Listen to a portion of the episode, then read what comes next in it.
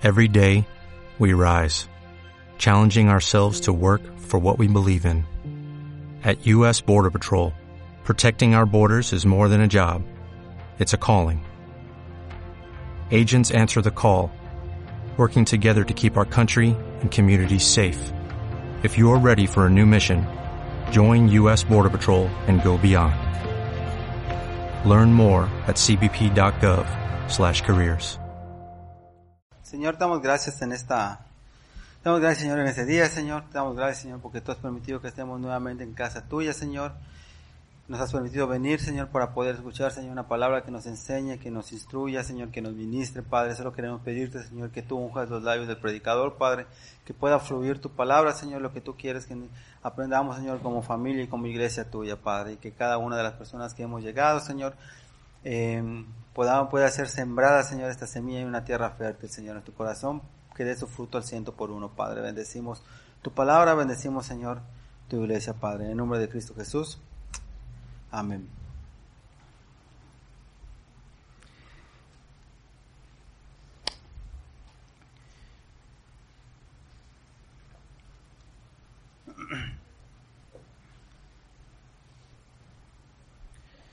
Eh, a veces, eh, siempre, eh, les he tratado de compartir y ser sincero eh, en las cosas que, que siento que Dios me, me habla, ¿no? Tal vez muchas veces nosotros como, como predicadores o como pastores no tengamos una,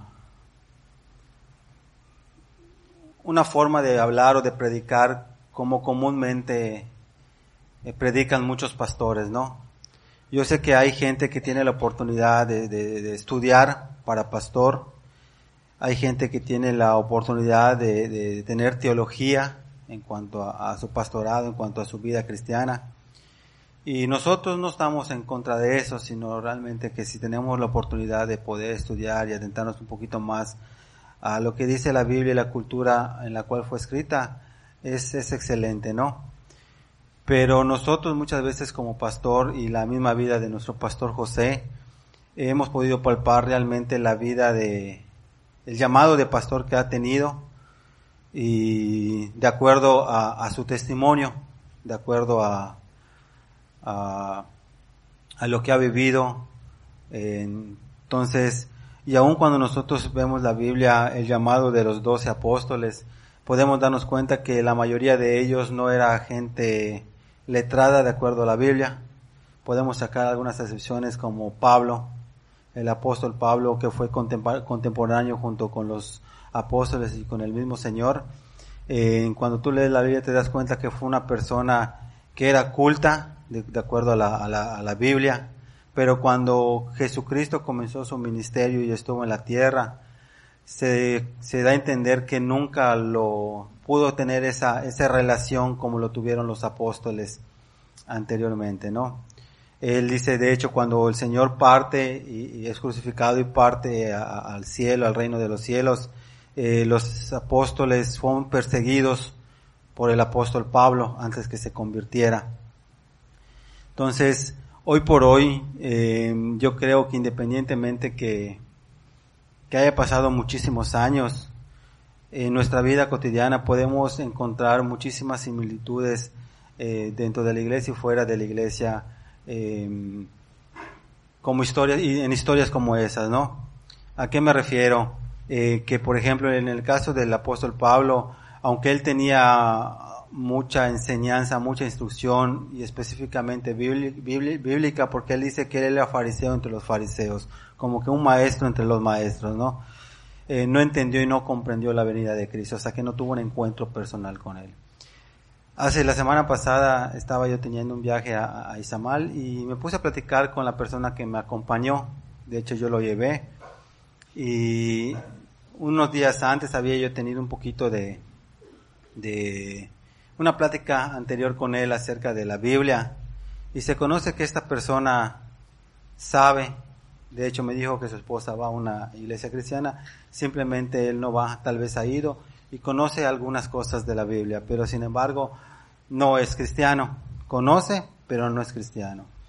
Entonces, o me imagino que fue un tiempo porque me dio a entender algunas cosas particulares de la iglesia donde su esposa asiste y de alguna forma me hizo algunas preguntas acerca de la iglesia donde yo asisto y una de las cosas que me preguntaba era acerca del pastorado, ¿no? Que cómo, cómo, cómo la gente se levanta como pastor.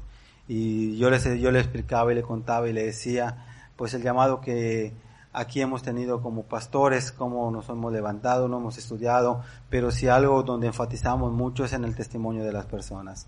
Cuando tú lees la Biblia te das cuenta que cuando los servidores de la iglesia primitiva eran levantados, se les pedían, eh, los únicos requisitos que se lo pedían era que tuviera un buen testimonio ante los ojos de los demás de servicio y la segunda, que estuvieran llenos del Espíritu Santo.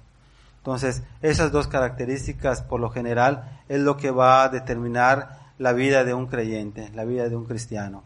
Nosotros no podemos ser eh, cristianos que caminemos individualmente o que caminemos solos sino que realmente hay características bien marcadas dentro de la Biblia, características que el mismo Señor nos ha marcado en nuestro, en su propio, en su caminar de Él, que son las similitudes que nosotros tenemos que tener como cristianos. Jesucristo fue una de las personas que más sirvió. De hecho, dice, cuéntanos la historia bíblica que Él le lavó los pies a los apóstoles. ¿Se acuerdan de esa historia? Posteriormente vemos que Él en la oración era una persona que oraba, intercedía y sin importar la hora, él siempre pasaba en oración delante de su, Padre para interceder por aún por sus propios apóstoles. Y una de las oraciones eh, que marcó, yo creo, la, pauta para, para el ministerio cristiano fue cuando Jesucristo le pidió al Señor, a Dios, que, que velara prácticamente por, por, sus, por los miembros de la iglesia, por los apóstoles, diciéndole, no, les, no los quites del mundo, pero sí guárdalos del mismo mundo porque creo que una de las peores batallas que nosotros podemos tener como cristianos es contra el mundo y contra nosotros mismos. Son las cosas a las que siempre estamos expuestos. Entonces, el conocer íntimamente a Dios es lo que hace la diferencia. Si tenemos la oportunidad de estudiar y estar leyendo la Biblia, vamos a hacerlo porque eso va a marcar diferencia. Aún una de las cosas que se nos pide a nosotros como cristianos es fe. Y la Biblia dice que la fe va a venir siempre por el oír y el oír la palabra de Dios. El que nosotros nos reunamos hoy aquí a la iglesia para escuchar el mensaje de parte de Dios no es simplemente porque se nos haya ocurrido o porque no teníamos nada que hacer en nuestra casa, sino que realmente es lo que nos ha alimentado día con día para poder enfrentar las adversidades del mundo, del diablo y muchas veces aún de nuestra propia carnalidad. En la, primera prédica estábamos hablando que nuestros mayores adversarios como cristianos siempre va a ser el mundo, siempre va a ser el diablo y yo creo que el más el, adversario más feroz que nosotros tenemos, vamos a ser nosotros mismos. A nuestra carne se, se deleita en el pecado. Y muchas veces nosotros estamos expuestos a los deleites de este mundo por encima de las cosas de Dios. Y tristemente, a lo largo de mi vida cristiana, eh, muchas veces he visto caer a personas con esos deleites. Muchas veces he caído yo mismo en ese, en ese, en ese, en ese proceso.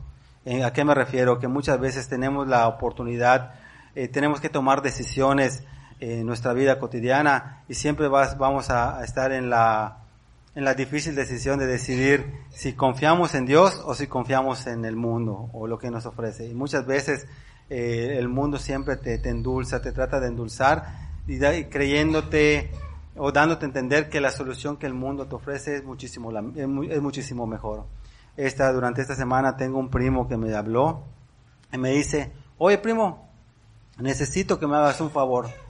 Sí, dime, le digo, necesito que me consigas una de las mejores financieras de, de, de Mérida, porque él no vive acá. Vive en un pueblo, dice, de las financieras de acá. Porque yo quiero prestar 200 mil pesos y mi suegro quiere prestar 500 mil pesos. Y tengo, tenemos garantía para, para, para, para dar. No sé tenemos propiedades, dice. No sé si alguien quiere prestar el dinero. no, entonces, yo le dije, ok, primo, dame chance, venlo checo. Y yo me puse a pensar, digo, yo no me puedo prestar a eso. Independientemente que lo pueda pagar o no lo pueda pagar, yo no puedo decirle a mi primo, sabes qué, ve a esta financiera y pídele todo el dinero que necesites y entrega las escrituras de tu casa. Una, si las pierde, ¿Con qué trauma me voy a quedar yo de, de ser, de ser parte de eso, no? Y otra, teniendo la oportunidad de decirle, ¿sabes qué? Pues independientemente de eso, yo sé que tal vez tú lo necesitas, eh, porque tampoco fue tan explícito. Eh, pero pues hay tal vez otras alternativas y muchas veces Dios no nos quiere llevar por ese por ese lado que confiemos más en las riquezas o en lo que la gente nos puede dar sin simplemente o sea que nosotros no tenemos que confiar en eso sino que nuestra confianza realmente tiene que estar puesta en Dios que él nos va a sostener igual en la mañana estaba yo compartiendo que tuve una o la oportunidad de conocer a una persona y estar trabajando con él esos últimos días que sinceramente es un señor que se ve que tiene muchísimo, muchísimo dinero. Pero sinceramente, aunque me gusta su casa, me gusta el carro que tiene y realmente a mí me gustaría tener todo ese, es, esas cosas que él tiene materialmente, digo, pero cuando me pongo a darme cuenta de la familia que Dios me ha regalado, digo, en verdad que eso no tiene precio y no tiene, no tiene valor. Prefiero tener a la familia que tengo, a los hijos que tengo, la casa que tengo, a tener todas esas riquezas y realmente ser desdichado. Y no es que esta persona sea desdichada, porque sinceramente no conozco su vida, he conocido alguna a, su familia, a su esposa, a sus yernos, pero no es una relación muy estrecha, ¿no? Simplemente de, trabajo y no hemos tenido la oportunidad de, de platicar. Pero sin embargo me doy cuenta que hay gente que tiene muchísimo dinero, tiene muchísimas riquezas, pero realmente su vida está, realmente son muy desdichados y tal vez darían todo lo que tienen por tener la familia que yo tengo. Y sinceramente nosotros eh, no, no, o sea, realmente nosotros vivimos el día con día en, la cuestión económica, pero me da gusto ver la, la, la familia que tengo, los, las hijas que tengo, el hijo que tengo, eh, la esposa que tengo, hasta el perro que tengo, es un show. Pero pues me da gusto y, y realmente es una de las cosas que deleito día con día pero es una de las cosas que siempre, que nunca se me tiene que olvidar y es lo que realmente queremos, quiero dar a entender esta mañana y enfatizar un poquito, que no tenemos que olvidarnos que todo eso ha sido por la misericordia de Dios y el amor de Dios, que es el favor de Dios, que realmente nosotros no nos lo merecíamos. Aunque mucha gente de allá afuera, a veces, tal vez porque ahorita nosotros tenemos el conocimiento, o yo ya tengo un poco de conocimiento, y he gozado y he disfrutado de las bendiciones que Dios me ha dado en lo personal con mi familia, a veces cuando veo personas que no reciben la palabra de Dios o que les cuesta trabajo y muchas veces gente que aún va a la iglesia cristiana, eh, muchas veces como que da un coraje, da o, no entiendes el por qué es tan difícil recibir la palabra de Dios o obedecer a Dios. Pero también entiendo que las escrituras dice que no es de quien quiere ni de quien corre, sino que sino de quien Dios tiene misericordia. Entonces, la labor nuestra es ir, predicar, compartir el Evangelio para que, para que se vaya expandiendo y dejar que la obra sea de Dios. Pero también nosotros, como personas y como cristianos, ya no podemos seguir haciéndonos bobos o haciéndonos a los bobos. A veces no sé si somos muy inteligentes o en verdad somos, somos, somos muy bobos. Porque muchas veces nosotros nos centramos más en lo que nosotros creemos, en lo que nosotros pensamos, y dejamos por último el consejo de parte de Dios. Y no es porque nosotros lo digamos como pastores, no es porque yo lo digo, porque lo diga el pastor Armando o el pastor José o el mismo pastor Joaquín, sino porque realmente nosotros tenemos que darnos cuenta que lo que dice la Biblia se ha hecho real en nuestras vidas. Cuando yo llegué aquí a la iglesia hace 16 años atrás, casi ya 17 años atrás, me acuerdo que yo me senté y empecé a escuchar la palabra, la prédica, y sinceramente les digo, cuando yo vine, no vine con un con una actitud renuente a lo que vayan a decir. Y, para, y hasta para eso son de las cosas que le doy gracias a Dios, que la primera vez que vine, cuando platiqué con mi esposa y me dijo, ¿sabes qué? Mi hermana y mi cuñado están invitando que vayamos a la iglesia. Yo le dije, te voy a acompañar. Pero si van a leer la Biblia, eh, y al leerla me voy a dar cuenta que hay cosas que estoy haciendo están mal y si peco va a ser tu culpa, le dije a Carla, no como tratando de justificarme. Pero sin embargo, esa actitud me sirvió para por lo menos guardar respeto. Que cuando yo llegué a la casa de Dios y empecé a escuchar al predicador sin conocerlo, eh, por lo menos puse atención. Y al poner atención, lógicamente ahora entiendo que fue la misericordia de Dios. Entendí cada una de las cosas que se estaban, que se estaba predicando y todo me cayó como anillo al dedo. Lógicamente que eso no inmediatamente, pero también sí fue muy rápido. Que me empezó a, a como que a caer el 20, a darme cuenta de las cosas que estaban mal, que lo que estaba yo viviendo era por las consecuencias de estar alejado de Dios y día tras día, semana tras semana y mes tras mes empezamos a, a, a, como que a corregir las cosas de acuerdo a lo que estábamos escuchando. Lógicamente cuando llegábamos a la casa eh, pasábamos tiempo con Dios, leíamos, cuando teníamos duda preguntábamos al pastor. De hecho yo tengo una anécdota que recién convertido en el lugar donde estaba yo trabajando, eh, como a los tres meses ya yo quería servir a Dios y lógicamente ya predicaba el Evangelio, ya de lo poco que sabía, ya predicaba. Tuve un altercado con el hermanito del dueño de la empresa donde trabajaba, donde me empezó a decir, a rebatir las cosas que yo le decía de la Biblia y me terminó insulta, insultando. Uno que es recién convertido con pocas pulgas, le tuve que dar dos bofetadas. Entonces cuando le di dos bofetadas, eh, se me fue encima, dije, bueno, ya la regué y dije entre mí, hasta para eso empecé a darme cuenta cómo Dios empieza a obrar. Empezó a pasar en mi mente, dije, con estas dos bofetadas que le di este muchacho, todo mi testimonio, que lo que he ganado en esos tres meses aquí en la iglesia, en, la, en el trabajo, ya se fue a la, a, la borda, ¿no? Y dije, bueno, pues ya estoy en, ya estoy en esas, vamos a salir y nos vamos a dar a, golpes hasta donde lleguemos. Y salieron todos y se, se calmó todo, ¿no? Me cayó un, un redargumento del Espíritu Santo que me sentí tan mal por lo que había hecho que me encerré al baño y me puse a llorar como un chamaco. A llorar, a llorar, a llorar. Y yo decía entre mí, ¿por qué estoy llorando tanto, con tanta angustia, con tanto temor? Si sinceramente en lo personal y en mi, en mi forma de ser, dar dos bofetadas era pan de diario por la zona donde crecí. Tanto darlas como recibirlas. O sea, como que a eso estábamos acostumbrados, pero me empezó a venir a mi mente como una película. Si a Jesucristo lo insultaron, si a esto, ¿por qué yo por una mentada de madre no me pude aguantar? Y empecé a llorar. Y ese día mis compañeros que trabajaban con, conmigo me decían, oye, me dice, cálmate, tranquilízate. Tú nos has dicho que si nosotros nos arrepentimos de lo mal, de las cosas que hicimos delante de Dios, Dios te va a perdonar. Entonces me empecé a dar cuenta que cuando tú empiezas a predicar y la gente te escucha, de alguna manera se les va sembrando algo en el corazón. Y cuando yo lo necesité, aún Dios usó a esas personas para poder eh, traerme una palabra de aliento. Enseguida marqué al pastor, el pastor me dijo que yo viniera acá. Me acuerdo que mi trabajo yo en bicicleta, vine desde Reforma hasta acá en bicicleta, se sentó conmigo y me dijo, mira, nuestro caminar como cristianos siempre va a ser muy difícil porque es como una cuesta hacia arriba. Día con día tienes que ir subiendo, subiendo, subiendo, pero por una cosita mal que hagamos o fallamos, la, la, la, la caída va a ser a mil kilómetros por hora. Entonces, dice, date tranquilo, si ya la regaste, eso no importa, sigue para adelante en tu, en tu caminar cristiano, en tu, en la perseverancia que vas a tener, y ahorita regresa a tu trabajo, y, yo ya no quería regresar por la pena de que me vieron llorar. Mira, un chechón. regresar y aparte ir y pedir perdón.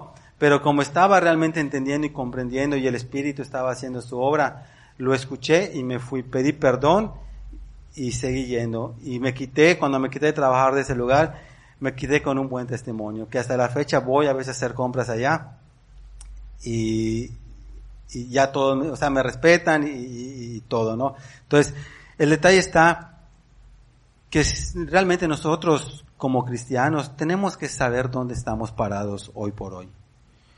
Porque hoy, aunque hay mucha gente que le cuesta mucho entregarse a Dios, de alguna forma nosotros somos gente, somos, somos personas inteligentes y hemos entendido y hemos sabido lo que hemos recibido de parte de Dios hasta la fecha, hasta el día de hoy. Hoy aquí hay personas que tienen seis meses, un año, cinco, siete, diecisiete, pero te aseguro que desde el primer día que nosotros llegamos, cada uno de nosotros, empezamos a recibir todo el amor y la misericordia de Dios y nuestra vida empezó a ser completamente diferente, ¿sí o no? Em, y es verdad que muchas veces tenemos adversidades, pero que podamos contar con el amor y la misericordia de Dios, realmente eso no tiene precio, nosotros no tenemos con qué pagarlo. En la mañana estuvimos cantando una canción que decía, ¿cómo puedo entender lo que mueve realmente el corazón fiel de Dios? Porque yo conociéndome, conociendo mi vida antes de Cristo y muchas veces conociendo todos los problemas que hemos tenido o las adversidades para ser cristianos, cómo Dios, aunque le he fallado, me sigue perdonando. Entonces, vamos a Isaías 43.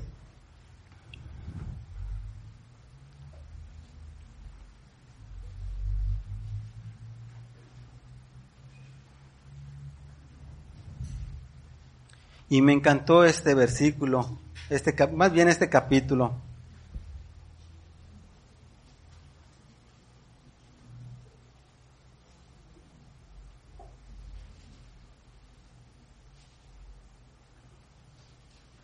Dice, desde el versículo 1, ese es Dios hablando a su máximo esplendor al pueblo de Israel.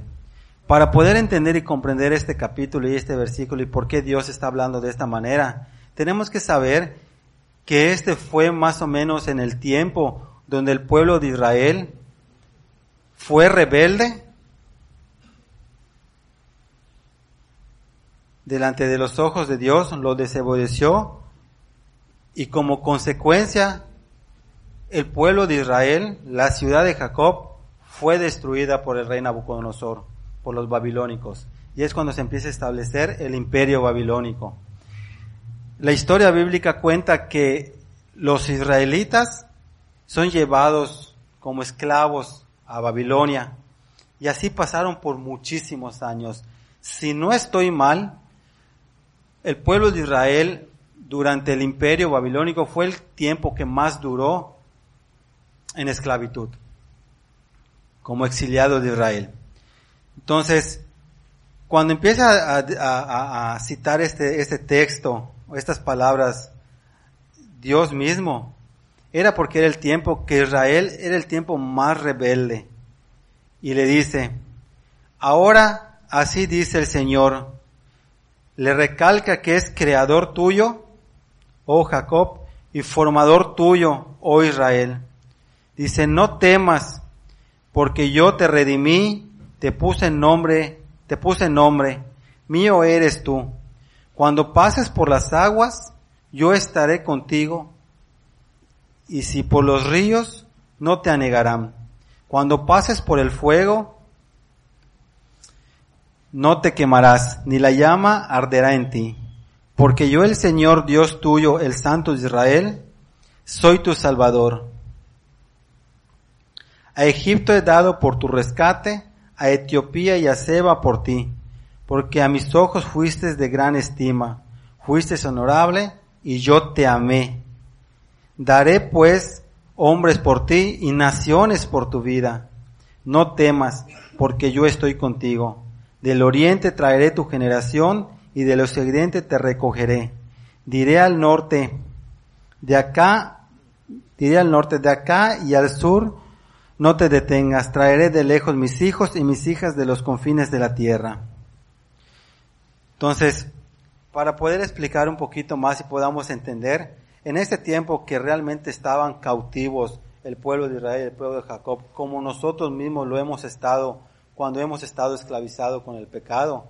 Mira, Dios cuando nos mira, Él ha entendido y ha comprendido que realmente nosotros no somos perfectos y sabe la necesidad que nosotros tenemos de Dios que Él sea nuestro Salvador.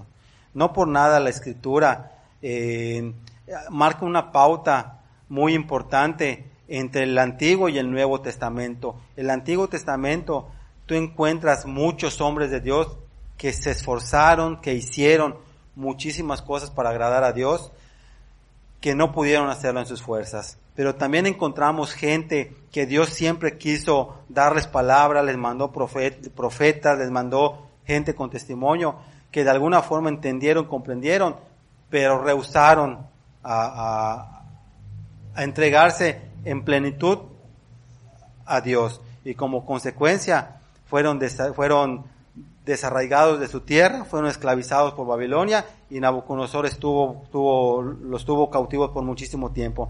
Entonces, cuando Dios ha entendido y comprendido realmente de lo que nosotros eh, carecemos, que realmente tiene que ser del favor de Dios para poder salir adelante. Es lo que les estaba diciendo en este texto a los israelitas. Mira, dice, ¿sabes qué? Tú ya no te angusties más. Tú ya no tengas ya no te compliques más la vida. Yo soy Dios, soy tu creador, yo te creé y por lo consiguiente yo te amo. Entonces, no importa si tú estás en cautiverio, yo de donde sea voy a usar naciones, voy a usar a los egipcios para que yo pueda redimirte de alguna forma o pueda redimirte nuevamente. Voy a traer a tus hijos del oriente, de, de, de, de donde sea, pero a ustedes los voy a volver una, una, nación nuevamente, que lo ha cumplido y lo cumplió con el pueblo de Israel. Pero nosotros sabemos que la Biblia hoy por hoy, para nosotros que somos los gentiles, tiene que ser una palabra que también eh, impacte los aires espirituales, que es a lo que voy. Que aunque nosotros no somos israelitas físicamente, somos mexicanos, también para nosotros aplica esa palabra. Y es una palabra de muchísima promesa, porque nosotros tenemos que entender que nuestra capacidad, no podemos, no vamos a poder lograr agradar a Dios nunca, al menos que nos reconozcamos débiles delante de Dios y la necesidad que tengamos de Él, para que Él empiece a hacer una obra en nuestra propia vida. ¿Sí me explico? Entonces, y el versículo 7 dice, todos los llamados de mi nombre, para la gloria de quién? Mía, los he creado, los formé y los hice. Mira, nosotros como humanidad, como creación, hay una, una escritura bíblica que dice, muchos son los llamados y pocos son los escogidos. ¿Qué quiere decir?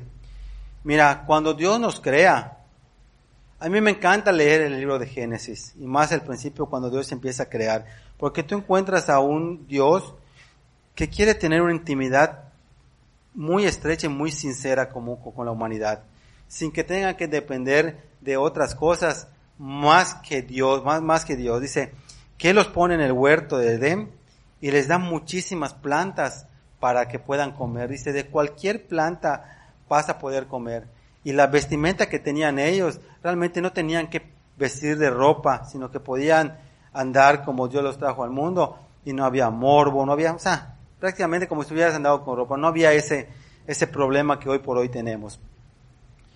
Y tú, y cuando lees la Biblia, tú ves que dice, hay un texto bíblico que dice que, que el Señor se paseaba en el jardín del Edén. O sea, que la misma presencia de Dios se podía manifestar en el lugar donde estaba Adán y Eva. A consecuencia del pecado y de comer las cosas que les dijeron que no coman, es a raíz de que viene el pecado. Pero sin embargo, cuando tú ves esa relación que Dios quiere tener con el hombre y con la mujer. Tú dices, ¿por qué hoy por hoy la sociedad, la humanidad y nosotros mismos en su momento estuvimos tan alejados de Dios? ¿Por qué? Lógicamente que sabemos que por el pecado, pero hoy por hoy, abriendo tantas iglesias cristianas, abriendo tantas personas cristianas, abriendo, eh, o sea, tener, tener la Biblia y poder leerla, poder estar sentados como el día de hoy, porque hasta la fecha, hasta la fecha y el día de hoy, hay mucha gente que nos da trabajo entregarnos al 100% ante los ojos de Dios. ¿Por qué nos da trabajo obedecer a lo que Él nos está mandando? Porque muchas veces seguimos viviendo a nuestra carnalidad. Hoy por hoy te digo, he tenido la oportunidad de entrar a casas a trabajar con gente que tiene muchísimo dinero, gente de, de, o sea, de media altura, gente de escasez económica, pero la diferencia realmente no es ni siquiera la posición económica que puedan tener, sino la diferencia en esta humanidad en que te vaya bien o te vaya mal, porque no es cuestión ni siquiera del dinero, es la relación íntima que nosotros tenemos con Dios. Y no estoy hablando ni siquiera de una religión, no estoy hablando eh, eh, de que tengamos o no tengamos eh, posición económica, estoy hablando de que muchas veces nosotros estamos tan lejos de Dios que, las que pagamos las consecuencias de eso y muchas veces seguimos intentando las mismas cosas que nos han, que, que nos han llevado al fracaso pensando que nos van a salir bien. Cuando realmente la solución es que nosotros podamos entender quién es Dios para nosotros, para la humanidad y realmente poner nuestro corazón y nuestra mente al servicio de Dios. Y que a raíz de eso se empiece a hacer una obra tanto en mí como, como, como en ti, como en la iglesia. Y eso es lo que va a hacer la diferencia. Y eso es lo que les está explicando eh, eh, Dios al pueblo de Israel. Porque dice, todos los llamados de mi nombre, para, para gloria mía los he creado, los formé y los hice.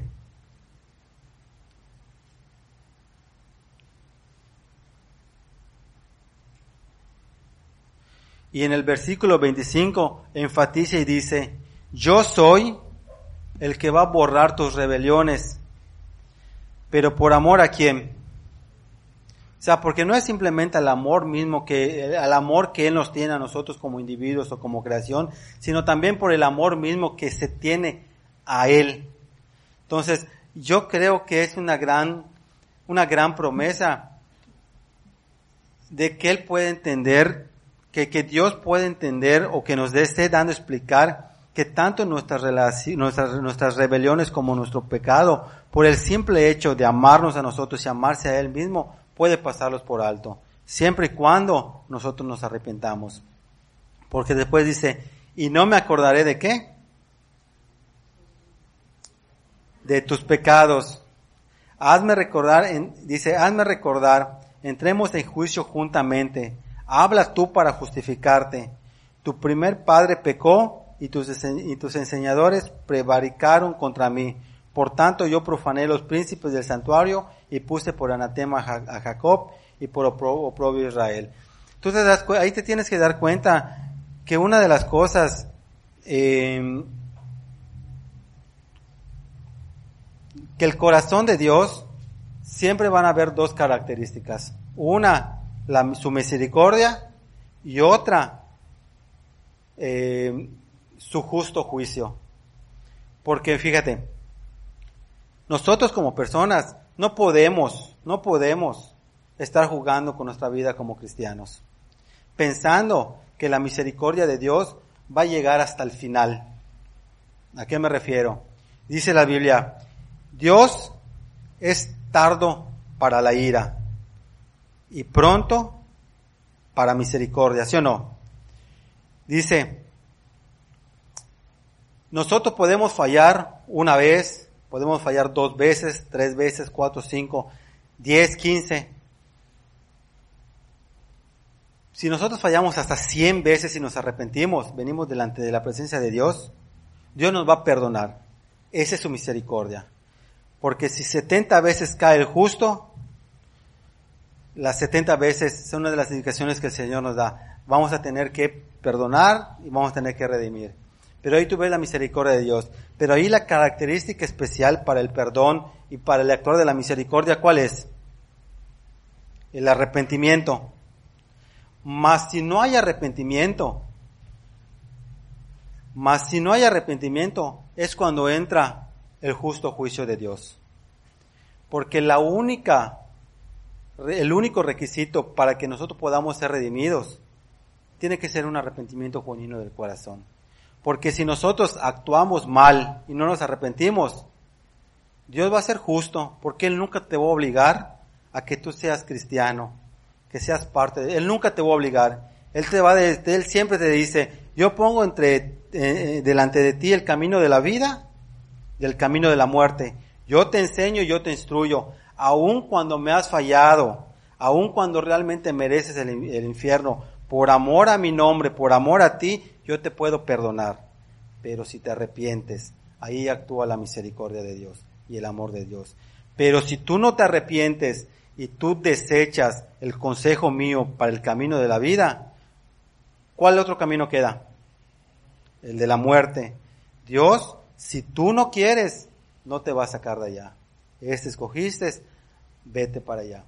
La mañana estaba yo compartiendo y mira, yo decía, y yo les explicaba, a mí no me gusta muchas veces calentarme la cabeza. Yo nunca voy a discutir con una persona. Si tú me dices que el negro es blanco, yo te voy a decir, está bien. Si tú dices que el blanco, el negro es blanco, pues así es, aunque yo lo esté viendo de otro color, porque esa es tu convicción. Pero también te vas a tener las consecuencias de lo que tú estás diciendo, más específicamente que tú puedes argumentar todo lo que quieras para justificar la vida que tú estás llevando. Pero si los frutos de tu vida empiezan a ser, amargos, tú no me vas a echar la culpa a mí, no le vas a echar la culpa al pastor, José, a ningún pastor, ni, ni siquiera muchísimo menos a Dios. Porque de alguna forma cuando nosotros nos paramos delante de la, en un púlpito, lo que estamos leyendo la Biblia y tratamos de traer el consejo que Dios tiene para nuestra vida, unos lo van a tomar, otros lo van a dejar. Por muchísimo tiempo, por muchísimo tiempo, el pastor José siempre habían personas que le hacían así, ¿sí o no? Me da un segundito. El pastor José tenía que hacer no una prédica solo el domingo, no dos solo, dos prédicas, tenía que hacer hasta 10 y 12 prédicas. Porque la gente entraba y pedían consejería. No está mal la consejería. El problema está en qué radica el problema, en que nosotros venimos a la casa de Dios, nos sentamos como estamos sentados ahorita, no prestamos atención, tal vez no nos interesa la palabra o tal vez nos estamos durmiendo y no prestamos atención lo que el Espíritu está hablando. Y cuando salimos queremos que nos vuelvan a predicar por cuanto nosotros no entendimos lo que dice la Biblia. Entonces llegó un momento que el pastor dijo, ¿sabes qué? No me voy a poder, no me voy a seguir estresando yo. Porque si ya el Espíritu habló una vez, ¿por qué va a tener que hablar dos, tres o cuatro veces? Entonces uno como predicador, uno como pastor, es verdad que sí entristece, tal vez sí enoje cuando hay personas que no que te das cuenta que no están obedeciendo la palabra de Dios. Pero no es algo que a nosotros nos tenga que quitar eh, el sueño, no es algo que nos tenga que afectar directamente a nuestra salud. ¿Por qué? Porque una de las cosas que dice la Biblia, el siervo nunca se va a corregir con palabras. Sería bueno, pero muchas veces tenemos que pagar las consecuencias de nuestros propios errores. Y ahí por ahí hay un dicho, dice que muchas veces nadie sufre en pellejo ajeno. Entonces muchas veces tal vez tengamos que pasar esos procesos para que nosotros podamos aprender. Que no debería ser, porque para eso tenemos el consejo de Dios. Pero sin embargo, em, el venir a la casa de Dios y el empezar a entregar una vida a Dios, eso tiene que marcar la diferencia. Y hay muchísima diferencia entre que tú pagues consecuencias por desobedecer, por ser necio, a que tú pases pruebas y dificultades por estar haciendo las cosas correctamente. ¿Sí me expliqué? ¿Qué es a lo que voy? Nosotros somos, somos cristianos. Yo tengo 17 años como, como, cristiano. He escuchado muchísimas prédicas. He leído la Biblia, sí la he leído bastantes veces. Em, en este proceso he pagado consecuencias de mi rebeldía, sí les, las he pagado. Me he dado cuenta de esas, de esas, de esas, de esas consecuencias por mi rebeldía. Muchas veces se me han acercado y me han dicho, lo que estás haciendo está mal porque la Biblia dice esto, dice esto y lo otro. Y lo más tremendo del caso que yo les respondo, le digo, lo sé, porque lo he leído, lo he escuchado, pero dentro de mi corazón o dentro de mi persona se está haciendo lo contrario. Pero mi oración en ese momento, y es una de las cosas que le doy gracias a Dios, que siempre le dije, Señor, sé que voy a pagar las consecuencias por eso que hice mal, que sabía que no lo debía hacer, pero lo hice. Solo te voy a pedir una cosa, porque sé que la disciplina tiene que venir. Solo te voy a pedir una cosa, que yo me agarre bien a tu amor, a tu misericordia y tu favor, y que yo no me aparte en medio de ese proceso. Y empezamos a pagar el proceso. Y pasan cosas difíciles, pierdes un ser querido, para que puedas darte cuenta del amor y de la misericordia de Dios. Pero muchas veces nosotros, hay personas que están haciendo la voluntad de Dios, están haciendo lo correcto de Dios, y de repente viene una situación difícil para su vida y tú te preguntarás, ¿acaso hizo algo mal? No es que haya hecho algo mal, sino que nosotros tenemos que tener la suficiente madurez y saber discernir cuando realmente nosotros hacemos bien las cosas y lo que está pasando en nuestra vida, si son consecuencias o si realmente es un trato de Dios para formar nuestro carácter. Una cosa es pasar el desierto y otra, y otra cosa es pasar el valle. Em, dice el capítulo 44, en el versículo 1. Ahora pues, oye Jacob, siervo mío, y tú Israel, a quien yo escogí, así dice el Señor, hacedor tuyo, y el que te formó desde el vientre, el cual te ayudará. No temas, siervo mío, Jacob, y tú, Jezrum, a quien yo escogí, porque yo derramaré aguas sobre la sequedad y ríos sobre la tierra árida. Mi espíritu derramaré sobre toda qué? Generación y mi bendición sobre tus renuevos. Y brotarán entre hierba como sauces junto a las roberas de las aguas. Este dirá, este, este dirá, yo soy, yo soy de Jehová, y el otro se llamará el nombre de Jacob, y otro escribirá a su mano, en su mano, a Jehová, y se apellidará con el nombre de Israel. ¿Qué significa esto? Esto está dando a entender de que Dios nos está diciendo, no, no, no tengan miedo, no tengan miedo de ser cristianos, no tengan miedo de, de exhibirse, de exhibir todo lo que Dios ha hecho en sus vidas. Tenemos que entender lo difícil que es para nosotros ser cristianos, pero cuando nosotros nos entregamos a Dios y Dios empieza a obrar en nuestras vidas, con gusto nos vamos a llamar descendientes de Jehová descendientes de Cristo.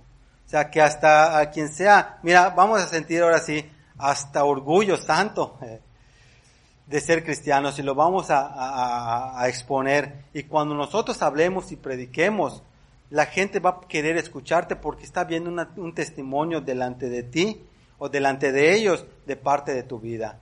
No porque lo podamos hacer, sino porque le hemos creído a Dios y nuestra vida empieza a ser diferente empiezas a hablar de manera diferente, empiezas a pensar de manera diferente, no como normalmente pensamos, sino de acuerdo a lo que dice la Biblia y las Escrituras, por cuanto hemos leído, por cuanto hemos venido a la iglesia y hemos prestado atención, por cuanto hemos honrado a Dios, por cuanto hemos honrado a la iglesia. Porque cuando tú te paras y empiezas a buscar de Dios, las características del cristiano es honrar a Dios, saber que Él se lleva la gloria, venir a la iglesia para escuchar el mensaje de parte de Dios sin ningún prejuicio.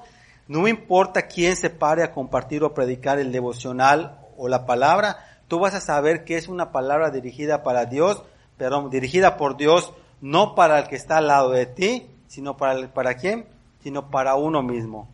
Porque sabemos que día con día Dios quiere alimentar a su pueblo con su palabra. Y si nosotros estamos el día de hoy, simplemente no es porque Dios eh, simplemente no tenía nada que hacer y dijo vamos a traer a, fulano y a perengano, sino porque tiene una palabra fresca y, a tiempo para cada uno de nosotros. Aun cuando nosotros predicamos, al primero que, que le llega la palabra, ¿a quién tendría que ser?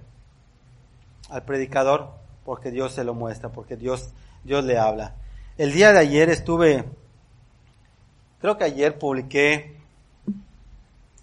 eh, un texto, en ¿cómo se llama? En el, em, en el Face. Dije, puse Salmo 127.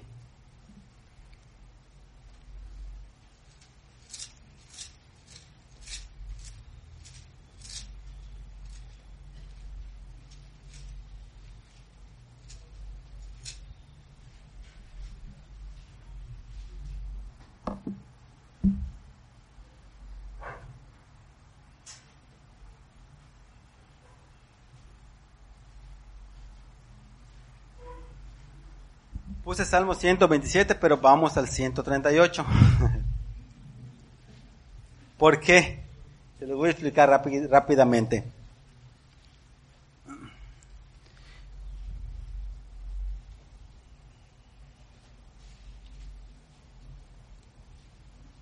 Porque puse Salmo 127, porque la gloria de Dios es grande. Y si, ustedes se dan cuenta, el Salmo 127 no dice eso. El Salmo 127 se refiere a otras cosas que ahorita vamos a ir. Pero el Salmo 138, donde vamos a leer ahorita, desde el versículo 4 dice, te alabarán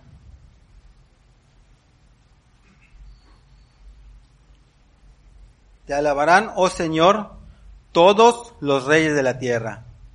¿Cuántos dice? Todos, ¿verdad? Porque han oído qué? Los dichos de tu boca. Y cantarán de los caminos de qué? De Jehová. Vamos a, detenernos allá un, un poquito. A mí me encanta. Porque por lo general, cuando hay una, cuando una persona es nombrado rey, presidente de alguna, de algún estado, de algún país, son personas de mucha estima o a personas que se les tiene que dar de alguna manera honra, ¿sí o no? Dicen, ¿quién es la, quién es la persona más poderosa del mundo? ¿Sí lo saben? ¿No lo saben? El, bueno, yo he escuchado que así le llaman al presidente de dónde? Es correcto, de Estados Unidos. Dicen, el presidente de Estados Unidos es la, el hombre más poderoso del mundo. Por el poder económico que tiene, por el poder militar que tiene. Entonces, nomás para que te des cuenta que por lo general muchas veces como humanos o como personas podemos etiquetar por todo el poderío que llega a tener una persona como alguien poderoso delante de prácticamente el mundo. Tenemos al presidente de, de Rusia, a, los chinos, que dice que son potencias mundiales. Pero también tenemos al rey de a los reyes de España, que son eminencias, por llamarlo de alguna forma. Pero cuando tú lees este texto, te dice aquí que aun cuando nosotros consideremos a personas reyes, gobernadores o poderosos por encima de cualquier otra persona, va a llegar el momento que todos, que todos van a tener que alabar a Dios. Porque dice, porque han oído los dichos de qué? Porque han oído los dichos de la boca de Dios. Ahora, la gente que no es cristiana, la gente que no es cristiana, a mí me encanta eso. Cuando tú te paras con un testimonio, no porque tú seas un super cristiano, camines en las aguas, que tú te pares con un temor reverente a Dios y empieces y quieras agradarlo en todas las cosas, en tu escuela, en tu trabajo secular, en tu casa, con tus vecinos, en tu plática, con tus pláticas con las demás personas, con respeto hacia las demás personas, dándote a respetar. Dime si no es cierto que ven una diferencia. Porque la tienen que ver. Yo cada vez que tengo la oportunidad de convivir con personas que no son cristianas, siempre trato de trazar esa línea. No ser una persona amarga, para, para, para, para dejar en vergüenza el nombre de Cristo. Pero tampoco ser una persona tan alegre para, para mezclarme entre los relajos que puedan hacer, que sabemos que no son correctos. Simplemente ser quien soy o ser quien Dios ha querido que yo sea. Trato de ser la persona más natural, pero con las convicciones completamente diferentes. No lo que el mundo me ofrece, no lo que, por, lo, por lo que generalmente están haciendo, sino todo lo contrario. Cuando llego a trabajar, empiezan a relajar entre ellos, a decirse cosas. Yo llego, los saludo, buenos días, esto y lo otro. Eso, gracias a Dios, me ha llevado a poder tener un testimonio por lo menos de respeto. Y cuando se ha dado la oportunidad de predicar y de compartir, también se los he hecho. Y todos saben que soy cristiano, aunque me pregunten a veces, oye, si en tu trabajo saben que eres cristiano. Sí. Entonces, pero cuando la gente se empieza a dar cuenta de realmente de las cosas que pasan cuando Dios habla, la gente va a tener que alabar a Dios. Tristemente muchas veces cuando se le predica a una persona, o yo le he predicado, le tengo la oportunidad de predicar, con el simple hecho de decirle ser cristiano, me he topado con la con un comentario muy triste, no por parte del impío o de la persona que no conoce de Dios, sino por parte del testimonio que muchos cristianos han dejado. Porque te preguntan, ah, eres cristiano, ah, tú eres de los que piden dinero, o cosas así. Y tú cuando tú les escuchas dices, la cuestión aquí no es, no es pedir o no pedir de dinero, sino que realmente nosotros cuando nos proclamamos, proclamamos cristianos, es para mostrar realmente el amor y la misericordia de Dios. que la vida que nosotros estamos teniendo es muy diferente a la que teníamos antes y que realmente nosotros podamos llamar, llevar esperanza a todas esas personas que lo necesiten. Que lo que nosotros hemos recibido por gracia, al final también nosotros lo demos por gracia. Entonces cuando nosotros nos paramos firmes en la convicción de lo que la fe nos da, te aseguro que eso va a ser la diferencia, va a marcar diferencia. Y la gente se va a dar cuenta de la vida que tú estás llevando y te va a preguntar y tú le vas a testificar y tú le vas a hablar que fue el amor y la misericordia de Dios.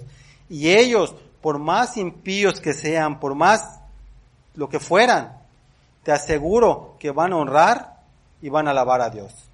Que es a lo que se refiere este versículo. Porque no te está diciendo que solo los cristianos, sino que todos los reyes del mundo, sin importar el ego más alto que tengan, al final de la jornada van a adorar a Dios por los dichos de su boca por lo que tú mismo y yo mismo hemos escuchado de la boca de Dios. Es lo que hace cambiar nuestra vida y es lo que la gente se va a empezar a dar cuenta. Dice, te alabará, te alabarán, dice el 5, cantarán de los caminos de Jehová, porque la gloria de Jehová, ¿qué? Porque la gloria de Jehová es grande. Hemos entendido en el Isaías 43, versículo 7, leímos que nosotros como creación somos la gloria misma de Dios. Y si la gloria que estamos leyendo en este versículo dice que la gloria de Dios es grande, realmente en nuestra vida como cristianos, mostrando la gloria de Cristo, que es nuestra esperanza de gloria, tiene que, la gente tiene que notar esa diferencia con lo que hacemos, con lo que hablamos, cómo vivimos, con lo que pensamos. Yo a mi esposa, yo una de las cosas que le digo, ¿sabes qué, Carla? Le digo, nosotros como cristianos siempre tenemos que dar bien, aunque nos paguen mal. Si va una persona a la casa nuestra que no es cristiana, pero que nos va a visitar por cualquier motivo, siempre trata de ser de bendición. Hay un plato de comida, hay un pan, hay un, plátano, lo que sea, ofrécelo. Compártele, vamos a compartir, vamos a predicar, vamos a hablarles, como se vaya desarrollando pero que siempre vean esa diferencia.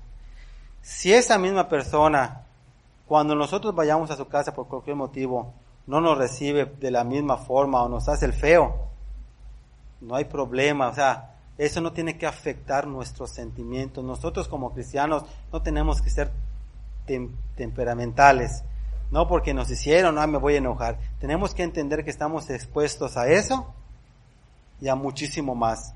O sea, que nuestra labor y nuestra responsabilidad como cristianos, como lo que estaba compartiendo el pastor Joaquín en la prédica que vimos el, la vez pasada, que la excelencia de Cristo sea mostrada a través de nuestra propia vida, con lo que hablamos, con lo, con lo que decimos y con lo que nos comportamos. Que la gente y que nosotros mismos no nos preocupemos si tenemos problemas con alguna persona o que la persona tiene problemas con nosotros. Simplemente nosotros tenemos que pegarnos a quién? A Jesucristo para que Jesucristo mismo se refleje en nuestras propias vidas y que aunque nos estén buscando o nos estén haciendo, realmente nosotros podamos mostrar a, Cristo en su máximo esplendor. Estaba yo compartiendo hace poquito que hace como la semana pasada, hace 15 días, me querían romper la cara aquí en Chichi Suárez, porque estaba yo trabajando. Por una situación de un perro, se bajaron, ay, no sé qué, te voy a partir la cara. Y yo, sinceramente, me acerqué y le dije, pero ¿por qué me vas a partir la cara? Pues no te digo nada, estoy trabajando. Tu perro me está viniendo a, ¿cómo se llama? morder. Se llama cerca, así le voy a dar un bandolazo, pero pues amárralo, mételo. No tengo, yo no vine con las intenciones de golpear a tu perro.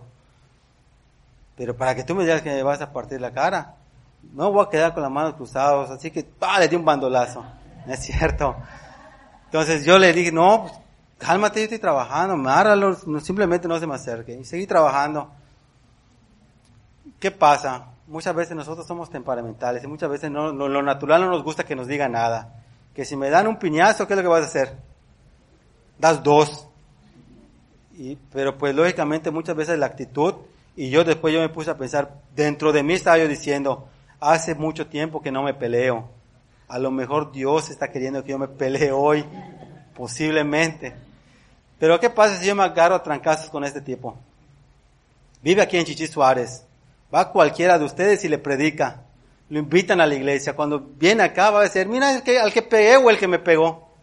Entonces, ¿qué testimonio es ese? Entonces, lógicamente nosotros tenemos que estar cuidando hasta esos mismos detalles. Por, no por nada dice la Biblia, si te pegan en una mejilla, tienes que pegar la otra.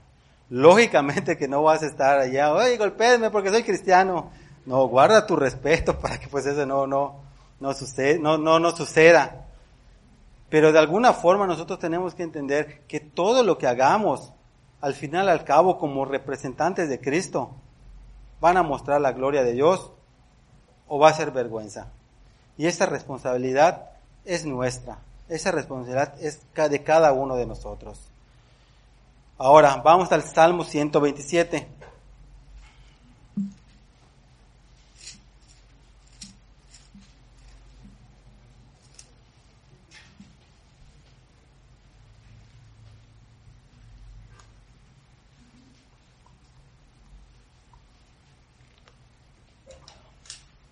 Yo sé que este es el salmo que, que, que, realmente compartí. Simplemente puse lo otro, porque realmente yo creo que el testimonio nuestro y de nuestra familia, de cómo vemos las cosas, es lo que va, va a mostrar la grandeza de la gloria de Dios. Dice, si Jehová no edificara la casa, al fin y al cabo en vano van a trabajar los que la edifican. Si Jehová no guardare la ciudad, en vano vela la guardia. Por demás es que se levanten de madrugada y vayan tarde a reposar, y que como hay pan de dolores, pues que a su amado dará Dios, pues que a su amado dará Dios el sueño. He aquí, herencia de Jehová son los hijos, cosa de estima el fruto del vientre. Como saetas en mano del valiente, así son los hijos habidos en la juventud. Bienaventurado el hombre que llenó su aljaba de ellos, no será avergonzado. Cuando hablare con los enemigos, cuando hablares con los enemigos en la puerta, mira.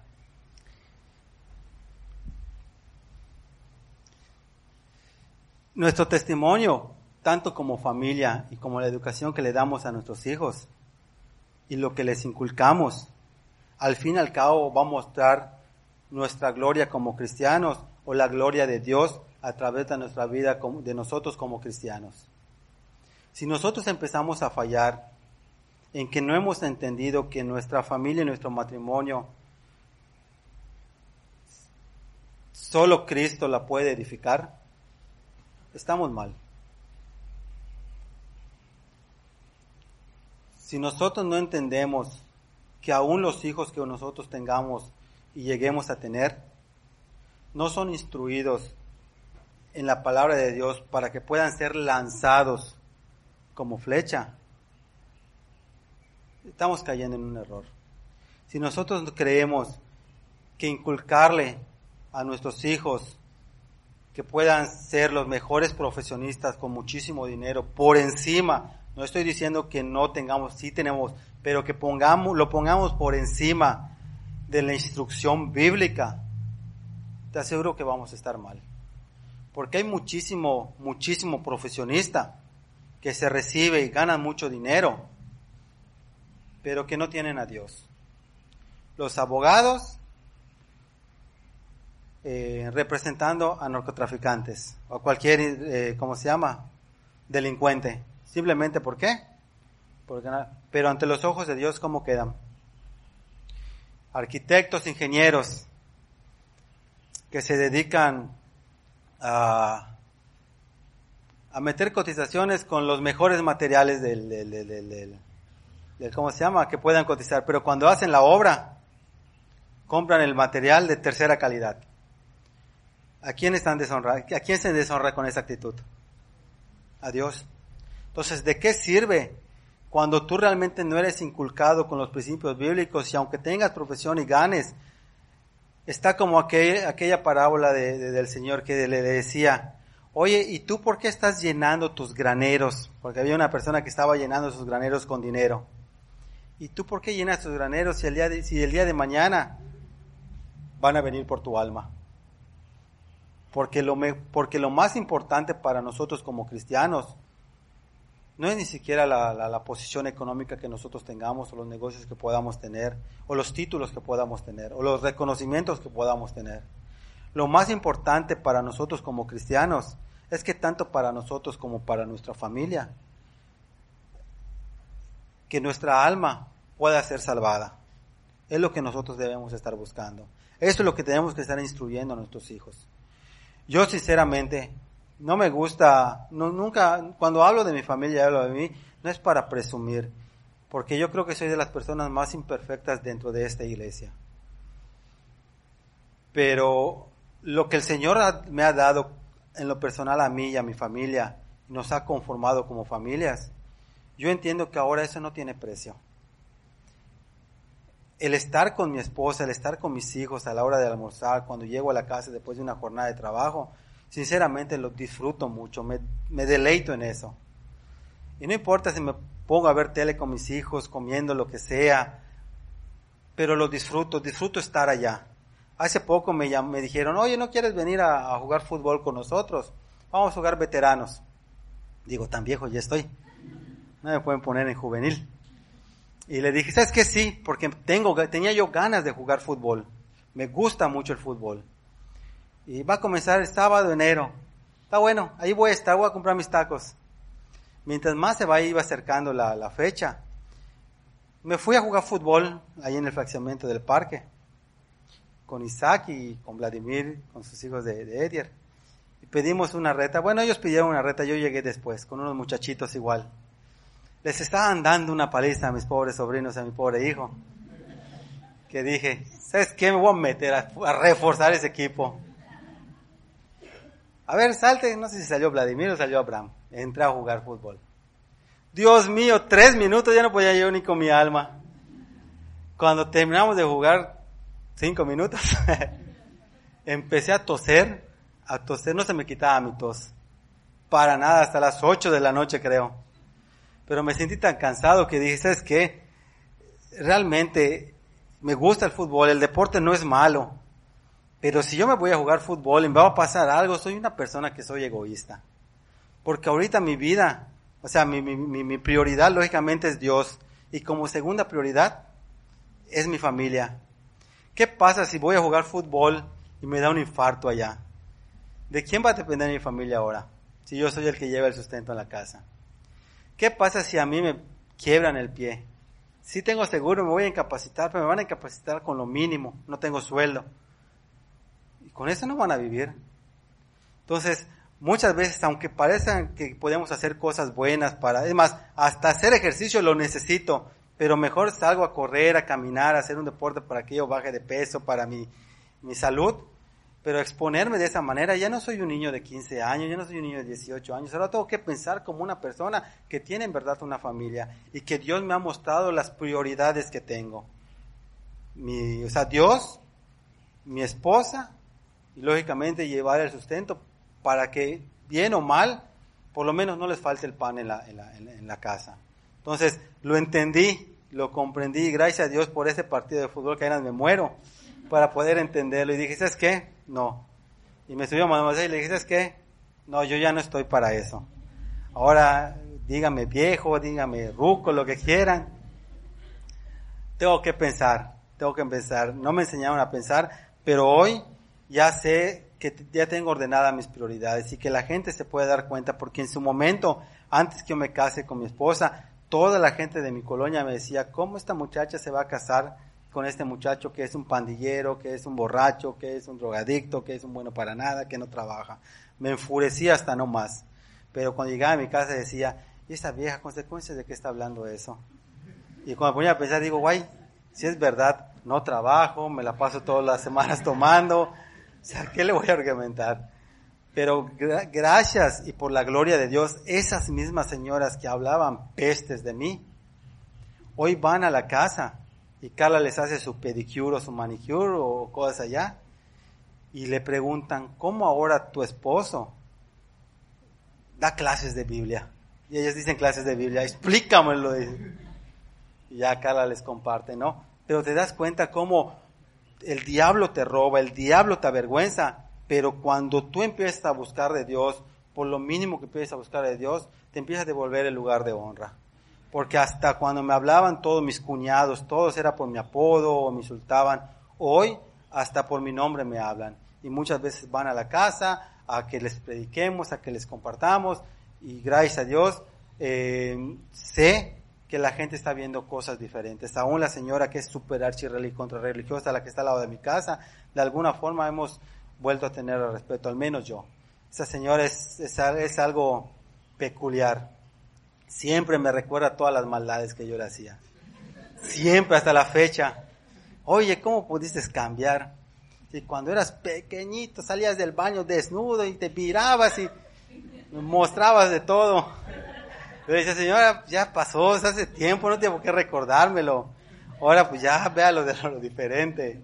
Pero siempre, y cuando salías y bajabas mi horqueta y tirabas mi ropa, porque si era yo un poquito malo con esa señora, es que se presta, se presta, eh, eh, se presta esa señora para hacerle maldad. Pero lógicamente hoy por hoy no puedo hacerle maldad, lógicamente. Ganas no me faltan, pero... No, pero es, en, lo que cabe es una, una, una señora que, eh, entre sus cosas, por ejemplo, la semana pasada me fui a mal, regresé esta mañana. ¿Puedes creer que no se duerme la señora? Porque no he llegado. Se lleva muy bien con Carla. Es una señora, me vio crecer y, y, no, se, no, se, no se duerme, está prendida su luz. Hasta que llegas, apagas la luz. Pero pues son de las cosas que dices, o sea, ves como la gente, aunque difiere un poquito con lo que nosotros en las convicciones, se dan cuenta realmente de lo que pasa con tu vida y te empiezan a apreciar. Y aunque muchas veces busquen el punto negro, te aseguro que la camisa blanca va a sobresalir por muchísimos puntos negros que tengas.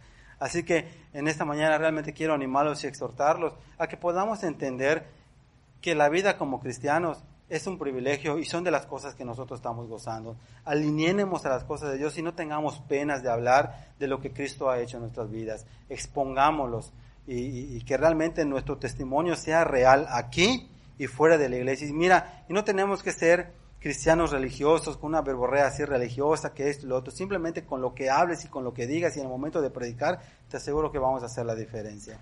Amén. Señor, te damos gracias en esta mañana, en este día te damos gracias, Señor, porque sabemos que tú eres bueno, Padre. Te pedimos que siempre tú te glorifiques, Señor, en nuestra vida, Señor, y que podamos ser dignos hijos tuyos, Señor, ser parte de, de tu familia. Te bendecimos y te alabamos, Señor. En el nombre de Cristo Jesús. Amén.